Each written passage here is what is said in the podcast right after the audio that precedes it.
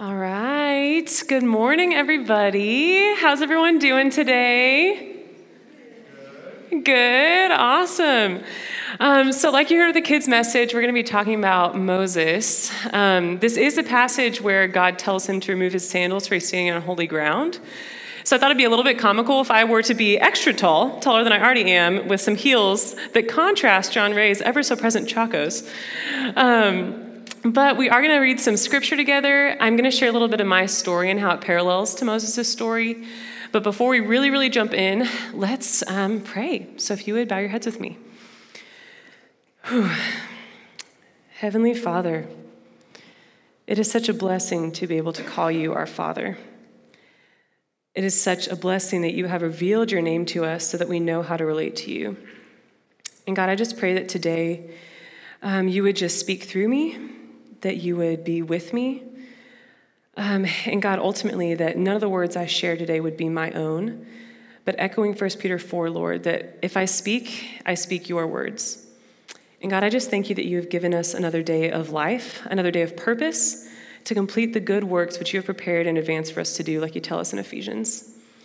And Lord, I just thank you that we are able to be here today. I know that there are many who are not here.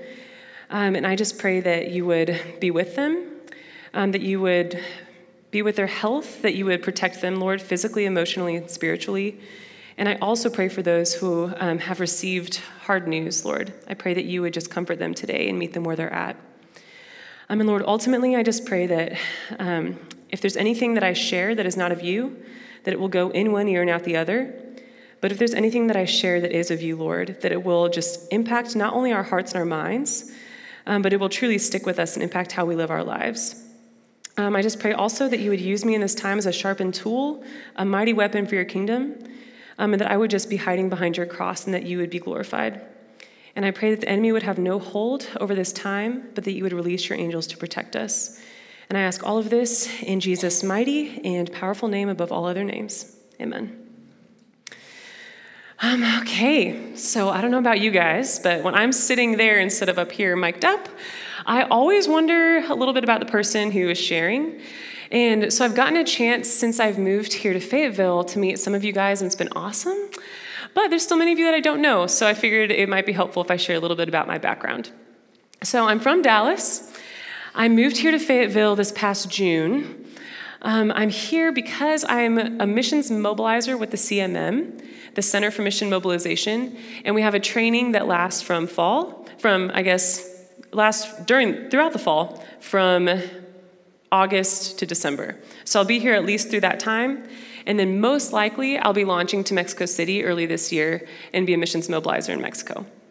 Um, it's also worth noting that a little bit of my background that actually is similar to Moses in a way.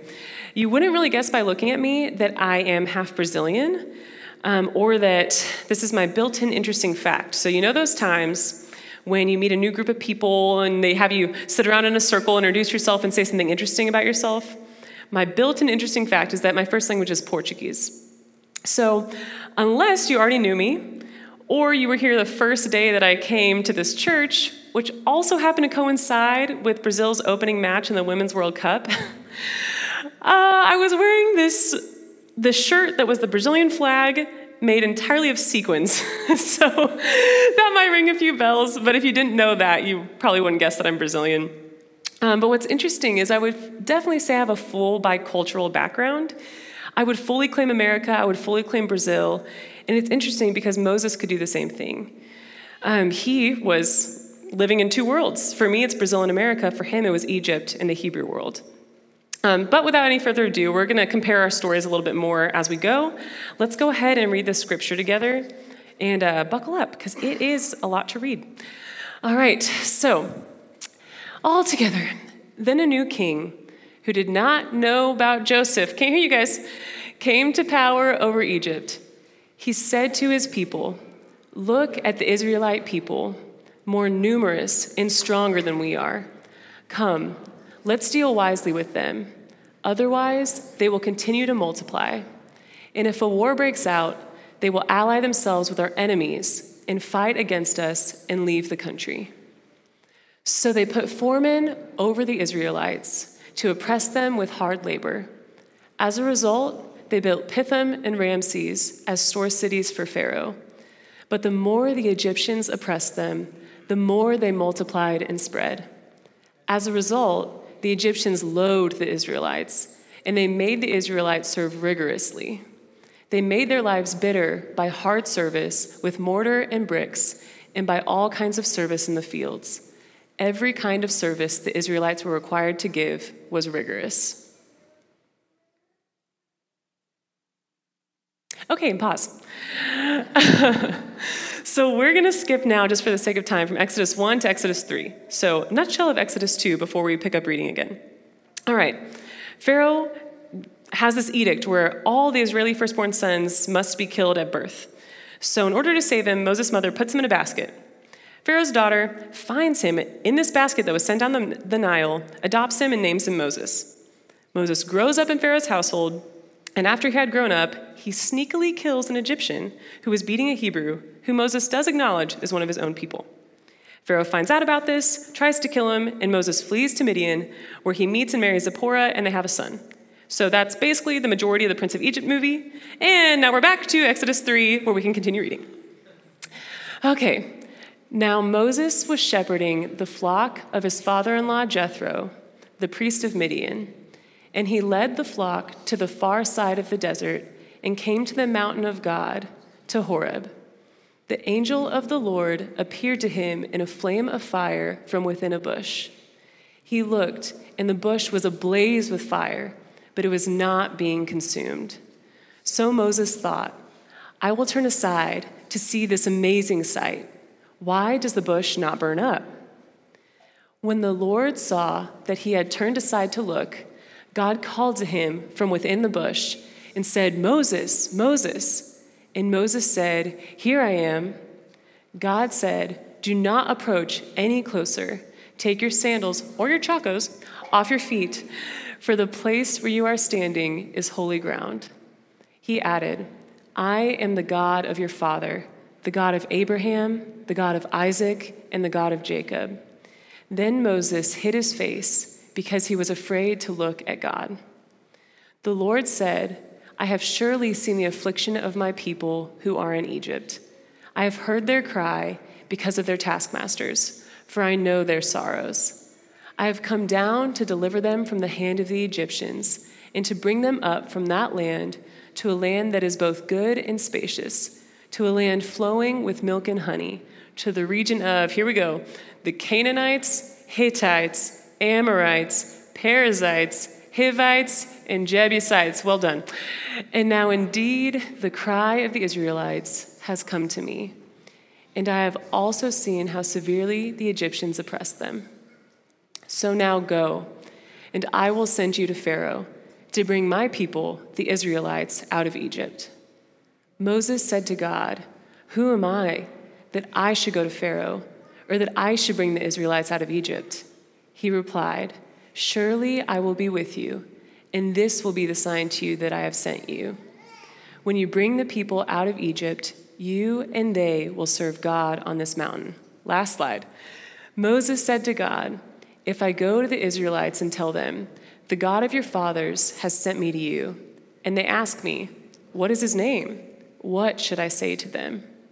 God said to Moses, I am that I am. And he said, you must say this to the Israelites I am has sent me to you. God also said to Moses, You must say this to the Israelites The Lord, the God of your fathers, the God of Abraham, the God of Isaac, and the God of Jacob, has sent me to you.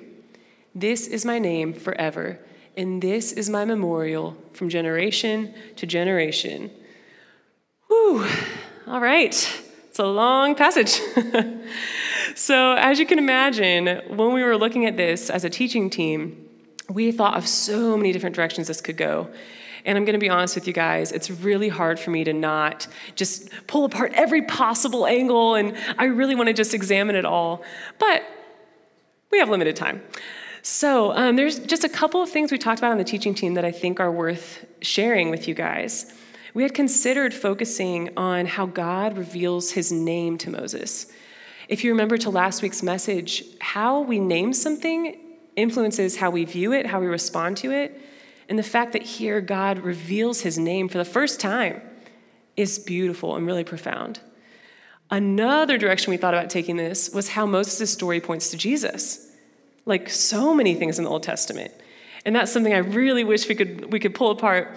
But I would really encourage you guys in your own study to look at how Moses' story, Joseph's story, basically the whole Old Testament, how it all points to Jesus. Even seemingly little things like instructions for building the tabernacle all point to him.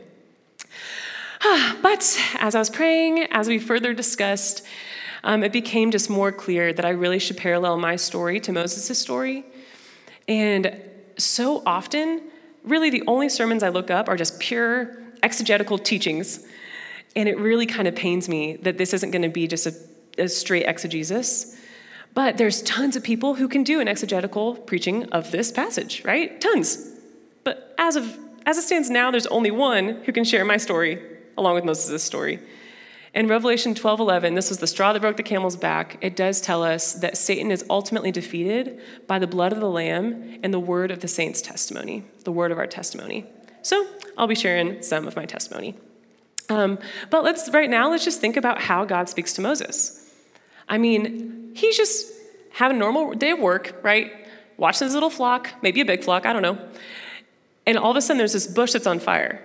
I don't know about you guys, but I've never once walked down the street, you know, seen my neighbor's rose bush aflame, you know, let alone burning, but still like green, green little leaves. I've never seen that before. And maybe you have. Maybe God's talked to you through a bush like that. He's done it before, obviously. He can do it again. And, you know, that's not typically how it happens. Sometimes it's a burning bush, sometimes the skies part, but sometimes it's just impressed on us. Sometimes it's audible, sometimes it's not. Sometimes it's just the words that we hear and read in this book, right? And so that's something important to notice too is that there's nothing special about the bush itself. There's nothing special about the skies themselves when they do part. There's nothing even special about these pages. What makes it special is that God's Spirit is in it, right? God's Spirit was in the bush. That's what caused it to be this incredible story that we read you know, this is normally, the story is normally titled Moses and the Burning Bush, not even Moses and the Spirit of God. And it's only because the Spirit of God is in it that it's special. But let's think I mean, Moses knew it was an important and impactful moment when God's talking to him through this bush. So it might be worthwhile to look at how he responds. So when God calls out to Moses and he's like, Moses, Moses, Moses' first answer is, Here I am. How often do we respond to God like that? How often do we respond to our spouses, our kids, our parents like that? You know? When my mom calls me into the kitchen, I know it's gonna be like I have to clean something or I'm gonna have to cook something. I mean, there's very few times I've been like, here I am, mom, ready to take out the trash or cook or clean, whatever, you know? But that's how Moses responds to God. And interestingly, he is definitely not the only one. So there are some pretty heavy hitters. If you guys look at this list up here Abraham, Jacob, that's two of our forefathers. I don't know what happened with Isaac. Uh, Isaiah, Samuel, they all have a response of, Here I am. So to get this to stick, I want you guys to say the words, Here I am, as I read through these verses. So I'm going to read Genesis 22 11. But the angel of the Lord called him from heaven and said, Abraham, Abraham. And Abraham said, Genesis 31 11. Then the angel of God said to me in the dream, Jacob. And Jacob said, Isaiah 6 8. And I heard the voice of the Lord saying, Whom shall I send, and who will go for us? Then Isaiah said, Here I am. There we go. And this one might be hard to read. 1 Samuel 3 4. Then the Lord called Samuel, and Samuel said, Man, you guys, these aren't, we're not throwing in like Dorcas and Bezalel, you know? These are like big players in the Bible. Abraham, Jacob, Isaiah, major prophet Samuel, who anoints the first king of Israel, Moses. I don't know about you. I'm tempted to believe that this might be an example that we should follow. And so I do want to share a story of one time that I did follow this example, And later I'll share a story of a time that I did not follow this example. Um, but just like Moses, when God first called to him and he just goes, Moses, Moses, Moses goes, Here I am. I also had a moment like that. So, this, we're going to throw this back to fall of 2014 for me to share this story with you. I was studying abroad in Spain. You'll notice Spain at the top in the gray. You'll notice that it almost touches Morocco on the very left, the west coast of Africa. And so when I was studying in Spain, we got an opportunity to actually go to Morocco. And we spent that time in the Sahara Desert, mind you, the same Sahara Desert that Moses was living in in Egypt. So God also prepared me, just like He did Moses, in the Sahara Desert. And this was an incredible experience. We camped out, for the most part, in the desert for the majority of the five days we were there. We were in this fabric tent compound, and I rode a camel in the Sahara. I went sandboarding, didn't even know what that was before I went there. I um, was playing drums with these nomadic Berber peoples who still live like they did a thousand years ago. They have the turbans and they still move nomadically throughout the desert, these Muslim Berbers. It was easily top three experience travel experiences of my life and i do travel a lot so that is saying something but what's interesting is that it wasn't those experiences that really stuck with me what stuck with me was just one moment, one moment where my eyes were opened. So I had been spending a lot of time with these Muslim Berber people. And I remember being surprised at how well we got along, at how fun they were, how hospitable, how playful the kids were. And then I was like, wait a minute. Why am I surprised? That's not a default setting. I've never once left lunch with a new friend and just thought, oh, I'm so surprised Sally and I got along. That's not a natural response. So then I thought, uh oh, does that maybe reveal a little prejudice in me? Wow, you guys, that is when I realized I was about 10 years old when 9 11 happened. So my first interaction with the Muslim people is what I heard from the media after the Muslim extremists had knocked down the Twin Towers. I was about 10 years old when that happened. And it's not like I could have stopped this prejudice from building in me. I didn't know. That's smack dab in the middle of my formative years. But for about 10 years, I carried this prejudice around without even knowing it was there. But that day, it was shattered. Praise the Lord. Hallelujah. Shattered and completely replaced with this overwhelming love for the Muslim people. Oh my gosh. The only way I can think of to describe this is um, with using the Grinch as an example. Bet you didn't see that coming. Um, so I'm assuming most of us here have, are familiar with The Grinch to some extent, book or movie, but towards the end of the story, the Grinch realizes the error of his ways, and his little heart breaks a little x ray machine to give you the visual. And what they say is the Grinch's heart grew three sizes that day. And although it's cheesy, you guys, my heart grew three sizes that day for the Muslim people. It really did. And I just had this love for them. And so once a love for Jesus is wrapped up in that, it's like, how can you love someone without caring about their soul? You know? And so then it turned into just not just a love for them, but a like, how do I bring them to the hope and light of the world? It was just a perfect storm. And so I was just hungry. I was like, how are Muslims coming to Christ? I started reading books about Muslims having dreams and visions of Jesus. I started going to Muslim outreach trainings and conferences and all sorts of things, just hungry to know how I could play a role in bringing Muslims to Christ. But oddly, although I had traveled much in my life, although I lived abroad and loved other cultures and other people, I never once thought, I only traveled for fun. I never really thought, oh, maybe I'll travel for Jesus. It just didn't click. Until three years later, when I had what might be called a burning bush moment. So, just like with Moses, how before the burning bush, it was just a normal day for him, right? He's just walking about, you know, looking after his sheep. Well, me and my mom, we were just walking to church, just casual day. At the time, we were going to a little Brazilian church in Dallas, and we're just walking to church. Walk through the door, and the pastor stops me and he says, Hey, Kelsey, I have a word for you. Could you and your mom meet with me later this week? I had no idea what that meant. I didn't grow up in a background that talked about prophecy or tongues or anything like that. But I was like, okay, sure, Pastor. You got a word for me. I guess we'll meet with you, whatever that means. So we met with him, and he started telling me things about my life that I had never told anybody. And I mean, I was really skeptical. But he started telling me things that I, I didn't even know how to put into words myself. And in such detail, in such depth that only God can know, that eventually, through the skepticism, I was like, You have my full attention, sir.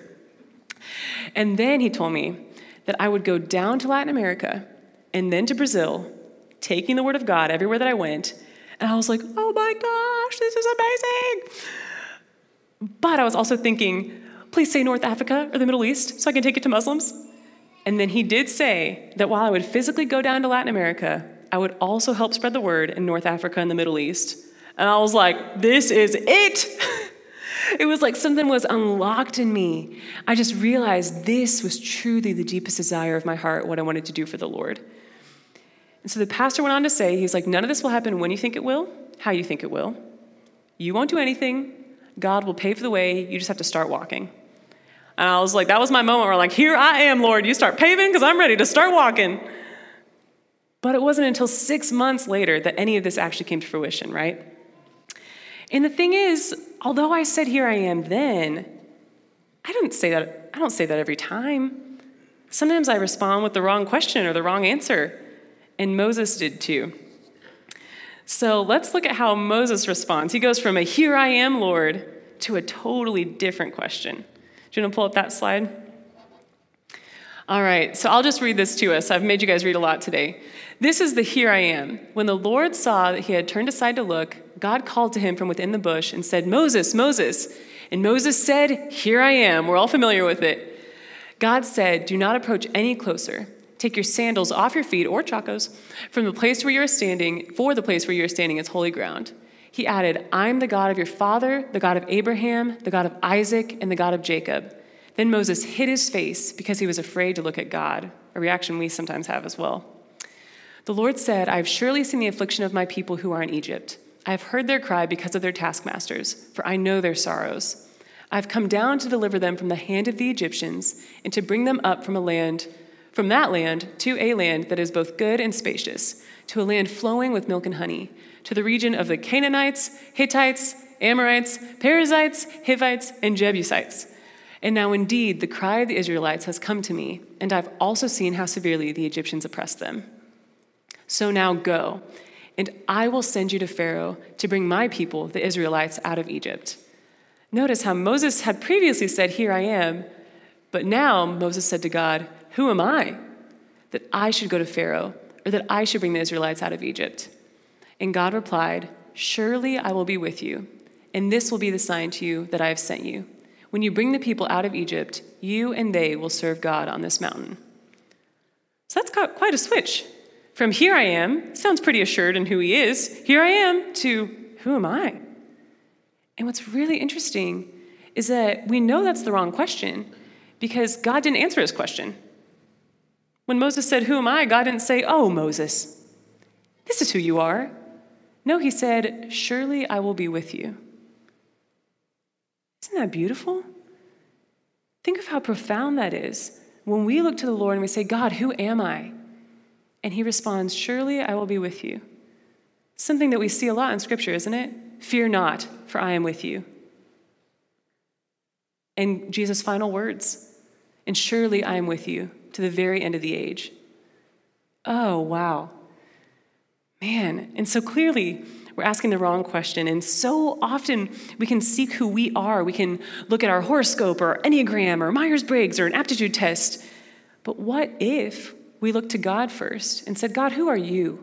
instead of who am I? Would we maybe have a better understanding of not only who we are, but also who He is if we look to Him first? I think so. And that leads me into why I think so, because I've asked the wrong question many, many a time in my life and still do. And I recognize that as the wrong one. But I do have another story that parallels that question with Moses when he says, Who am I? And this um, was a day that I was really wrestling with God. I had applied at this time to the CMM, the Center for Mission Mobilization, but I had also applied to Pioneers, another mission organization. With pioneers, I knew that I would be going to the Muslim world myself, sharing the gospel, and that's what I wanted to do. And then with CMM, I knew that I'd be mobilizing others to do the same, you know, way less exciting. Um, so this one day, it was really crucial that I cut, that I get back to CMM with a response. They had just offered me a position, and there was only three weeks until required training in Malaysia. Um, that's only offered once a year. So I was like, I need to get back to CMM today about whether I'm going to accept this or not.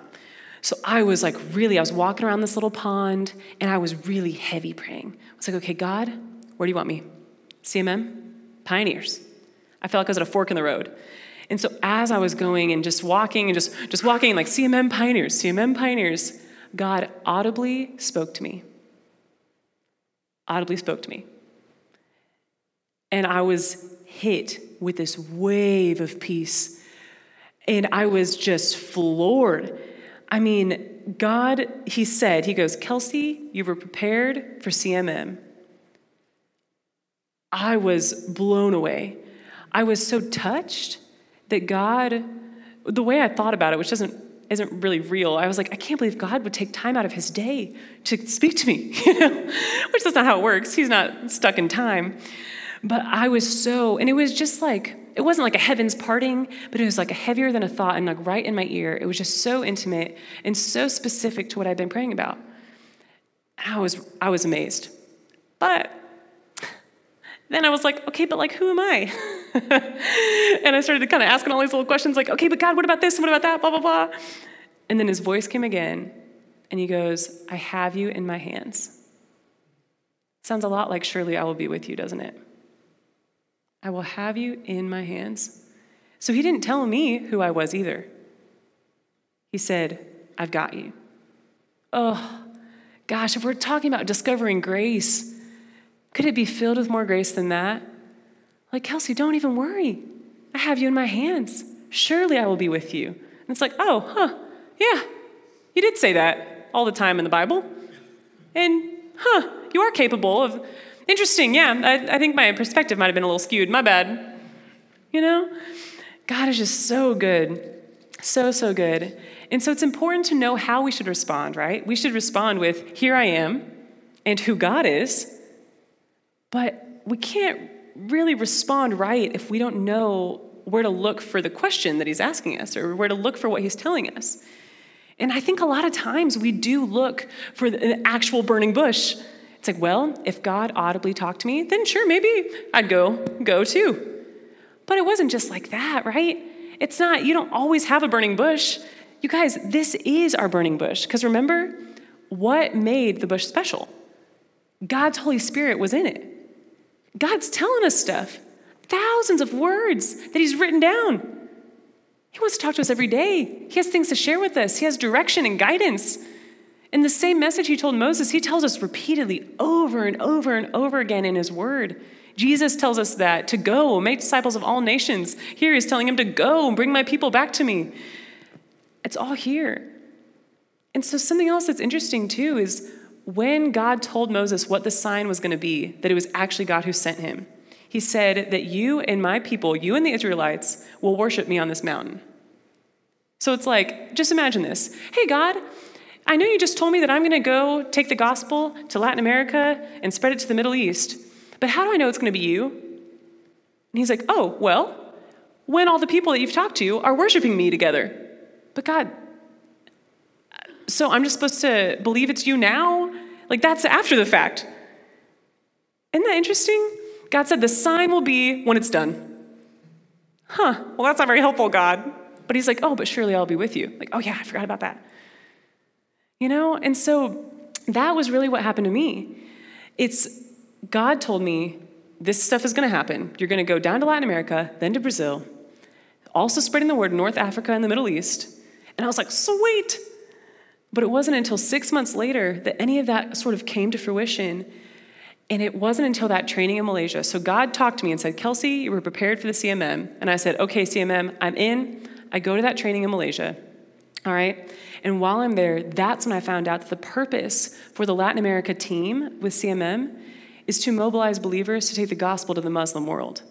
I was like, get out of town. That's why God got me excited about CMM. I had no idea. And before I had prayed and I'd asked the Lord, I was like, God, I don't know where you want me. Because remember, it's not about me, it's about Him, right? I was like, I don't want to go to Latin America, God. But CMM wants me to. But that's boring. I'm already Latin American. I want to go somewhere new and exotic. And there's no Muslims there. I might as well stay here, you know? Same amount of Muslims there and here. And he just, the next day I woke up, so I'm like, okay, God, this, this was my prayer. Sorry, I'm rambling a little bit. This was my prayer. I said, God, I don't know where you want me, but the CMM clearly wants me in Latin America. Just align my heart with yours. Put me where I'm most effective for your kingdom, what's most strategic for you. I go to bed, I wake up the next morning so jazzed. I was like, yeah, Latin America, sounds great. Complete heart 180, which God did not have to do. He did not have to get me excited about where he was sending me. He does sometimes. He gave Moses conditions and said, okay, sure, Moses, you don't want to speak, sure, bring Aaron along. But he didn't do that with Jonah. He was like, all right, Jonah, you don't want to do it? Well, here, you're in a belly of a smelly fish and you're going to still be angry about it after it's done. He did not have to align my heart with his. He could have just told me, sorry, Kelsey, I know you don't want to, but this is what we're doing. But he didn't. He was so gracious. He was so gracious, right? But I was still confused. I was like, okay, God, you got me excited about Latin America. This is great. But what about my heart for the Muslim people? All the ways I've been equipped and trained and prepared. How does this line up? And then when I was at that training, was like, oh, that's how it lines up. I'm going to Latin America, but mobilizing people to go to all these people that I was mobilized to reach. This is great. And I also found out that the next location the CMM wants to open is in Sao Paulo, Brazil right? Where my family is from. And you guys, not only does that match my heart, that matches the prophecy from six months before that. That I would go down to Latin America and then to Brazil, taking the word of God everywhere that I went, and the people I'm equipping and discipling are taking the word to North Africa and the Middle East. So that's the sign to me that that was God. But in the meantime, before that happened, I was here. I was communing with the Father just like Moses.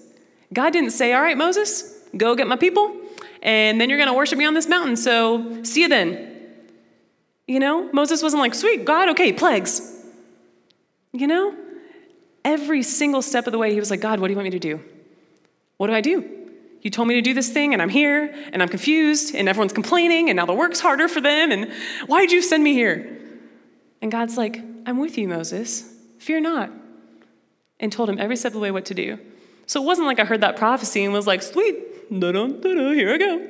Hopefully he's paving because I'm walking. No, I went here, you guys. You have to read, you have to pray. God guides us and He talks to us. His Spirit is living and active, His Word is living and active. The thing is, it's sharper than any two edged sword, capable of separating soul from spirit, right? And I want to be honest with you guys. There's, I really couldn't discern what was my voice and what was God's until I had read through this whole thing. I didn't know. I'm like, I don't know. Maybe I just feel like eating the donut. Is God telling me to eat the donut? I don't know. You know? And this will separate our sinful souls from God's Holy Spirit. But if we're not in this, we won't be able to distinguish that. We won't be able to separate it. So that is the big takeaway I want is that this is our burning bush.